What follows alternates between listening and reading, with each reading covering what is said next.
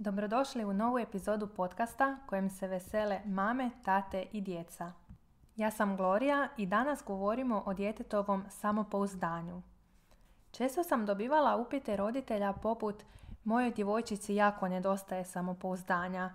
Kad god dođemo negdje, ona se grčevito drži mene, nikako da se opusti među novom djecom i slično.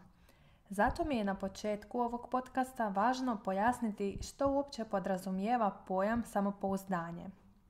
Samopouzdanje znači vjerovati u svoje sposobnosti. Ja to mogu. Dakle, usmjereno je na vještine i postignuća. Za razliku od samopoštovanja, koje je usmjereno na mene kao osobu. Dakle, ja vrijedim. Ono što utječe na prethodno spomenutom primjeru djevojčice koja se teško oslobađa u novom okruženju jesu karakteristike temperamenta, tip ekstrovert ili introvert, te djetetova slika o sebi.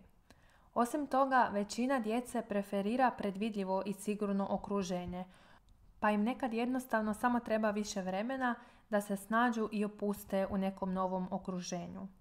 E sad, kako možemo pomoći djetetu da ono jače svoje samopouzdanje? Za početak, kod poticanja samopouzdanja je najvažnije osigurati djetetu dovoljno prilika da ono samo savlada neku novu vještinu. Svaki put kad dijete uspije u nečemu, ono dobije dokaz da može, da je sposobno. I što više puta dijete doživi postignuće u obavljanju neke nove vještine, to će snažnije biti njegovo samopouzdanje. Također bih preporučila da potičete dijete na samovrednovanje. Na primjer, umjesto da kažete ponosna sam kako si to uspio, probajte preformulirati i pitati dijete jesi li ti zadovoljan kako si to napravio.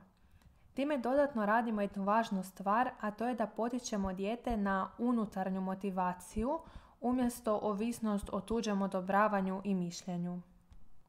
Treća i jedna od daleko najvažnijih stvari je da pazimo na koji način reagiramo u situacijama kada dijete pogriješi. Dijete će isprobavati, pokušavati i ustrajati samo onda ako zna da neće biti odbačeno ako pogriješi. Obzirom da se nitko ne rađa sa svim znanjem, iskustvom i vještinama, za očekivati je da će dijete puno puta morati napraviti neku aktivnost da bi je savladalo – što znači da će često puta i pogriješiti prije nego u nečemu uspije. Osim ovih koraka koji nam pomažu u poticanju samopouzdanja, važno je naglasiti i što ne pomaže. Primjećujem da dio roditelja pogrešno koristi pohvale u nadi da će time ojačati djetetovo samopouzdanje. Trebamo znati da pohvale, one neutemeljene, ne vode djetetovom samopouzdanju. Tu ne govorim o tome da djeci ne treba pružiti povjerenje u njihove sposobnosti i ohrabrivati njihove pokušaje, da pače, time jako doprinosimo, ali ono što preporučam da izbjegavate jesu pod broj 1 nedefinirane pohvale, kao što je samo bravo. Sljedeće neutemeljene pohvale, odnosno kad dijete za apsolutno sve što napravi dobije pohvalu. I treće su pretjerane pohvale, odnosno kad dijete silno obasipamo superlativima kao što su najbolji, najljepši, najbrži, najjači i tako dalje.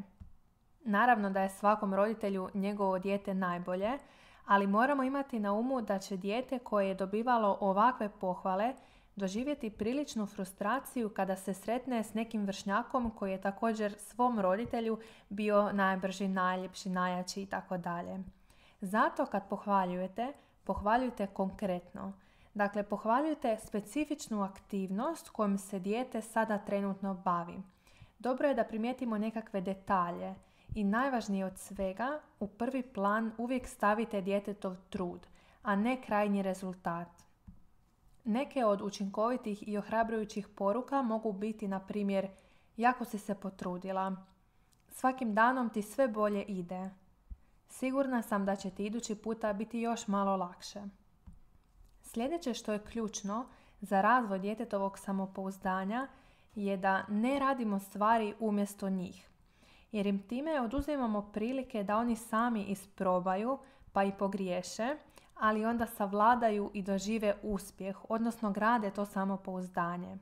Naravno da djetetu treba dulje vremena nego nama da samo zaveže tenisice ili da će ono nespretnije složiti odjeću ili bilo što drugo. No u ovim svakodnevnim situacijama imajte na umu koji je prioritet. I ako je vaš dugoročni cilj izgradnja djetetovog samopouzdanja, onda je to vrijedno toga da traje neku minutu duže. O samopouzdanju puno detaljnije govorim u treningu za roditelje, ali već ovi koraci bit će vam sasvim dovoljni da krenete graditi dobre temelje djetetovog samopouzdanja. Do iduće epizode šaljem puno pozdrava vama i mališanima.